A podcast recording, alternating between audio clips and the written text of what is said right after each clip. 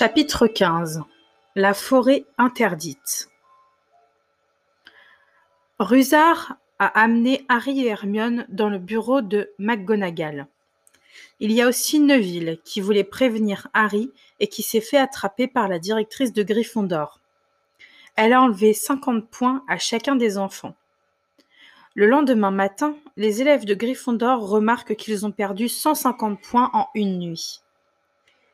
Ils sont passés de premier à dernier du championnat des quatre maisons.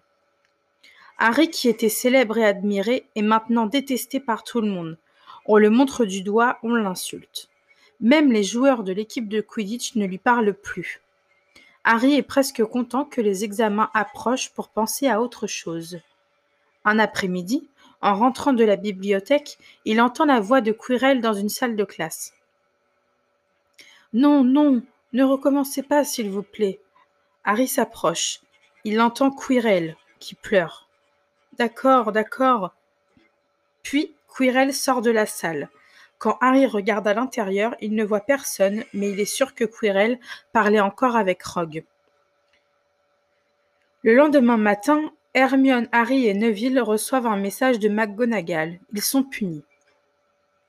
Votre punition commence ce soir à 11 heures. Rendez-vous avec Rusard à l'entrée du château. Le soir, ils vont au rendez-vous. Ils trouvent Rusard devant la porte du château avec Malfoy qui est aussi puni. Ils traversent le parc et vont chez Hagrid qui les attend. Ah, c'est vous? J'ai hâte de commencer. Quelle bonne surprise pour Harry. La punition se passe avec son ami Hagrid. Ils vont vers la forêt interdite. Hagrid est avec son chien croque-dur. Il a pris un arc et des flèches. Malfoy est mort de peur. La forêt la nuit Vous êtes fou Il y a des monstres dans la forêt interdite. C'est pour ça qu'elle est interdite. Rusard s'en va en rigolant. À demain. si vous êtes toujours vivant. Hagrid commence à parler. Écoutez-moi bien tous les quatre, parce que c'est dangereux ce qu'on va faire cette nuit. Il leur montre quelque chose par terre qui brille. C'est du sang de licorne. Ils doivent retrouver la licorne blessée pour l'aider. Nous allons faire deux groupes. Je veux Croque-Dur avec moi, dit Malfoy en tremblant. Harry, Malfoy et Croque-Dur partent d'un côté. Hermione, Hagrid et Neville partent de l'autre côté. La forêt est noire et silencieuse. Parfois, un rayon de lune fait briller le sang argenté de la licorne. Après une longue marche, Harry voit devant lui quelque chose de blanc et de brillant par terre. Il fait signe à Malfoy de s'arrêter. C'est la licorne. Elle est morte. C'est beau et c'est triste. Tout à coup, des feuilles bougent. Quelqu'un approche la licorne. Quelqu'un qui porte un long manteau noir avec une capuche.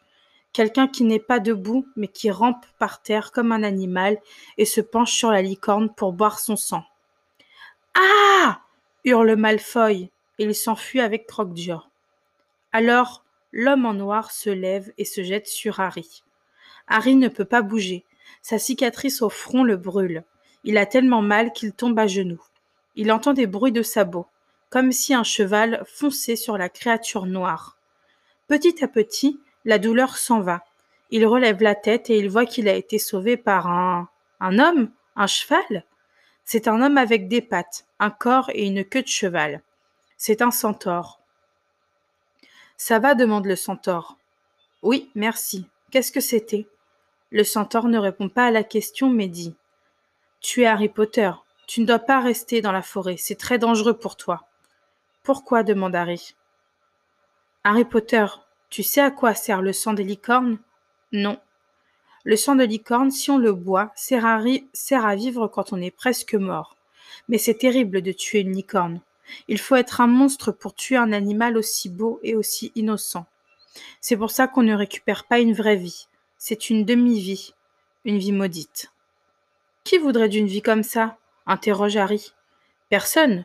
Mais celui que tu as vu veut être immortel. Pour ça, il a besoin de ce qui est caché à Poudlard. La pierre philosophale, comprend Harry. Mais qui? Quelqu'un qui a disparu il y a des années. Quelqu'un qui est presque mort. Quelqu'un qui veut revenir à la vie et retrouver son pouvoir, répond le centaure. Tu as compris? Harry a compris. C'est Voldemort, le terrible sorcier qui a tué ses parents et qui a essayé de tuer Harry. Il n'est pas mort, et il veut la pierre philosophale pour devenir immortel. Harry tremble de la tête aux pieds, le cœur serré. Il entend Hermione qui arrive en courant. Harry, Harry, ça va? Tu n'es pas blessé? Le centaure s'en va. Tu es en sécurité maintenant. Au revoir, Harry Potter, et bonne chance. De retour au château, Harry réveille Ron pour tout lui raconter. Harry tremble, et il fait les cent pas en répétant Rogue veut la pierre pour la donner à Voldemort. Voldemort l'attend dans la forêt. Arrête de dire son nom, murmure Ron.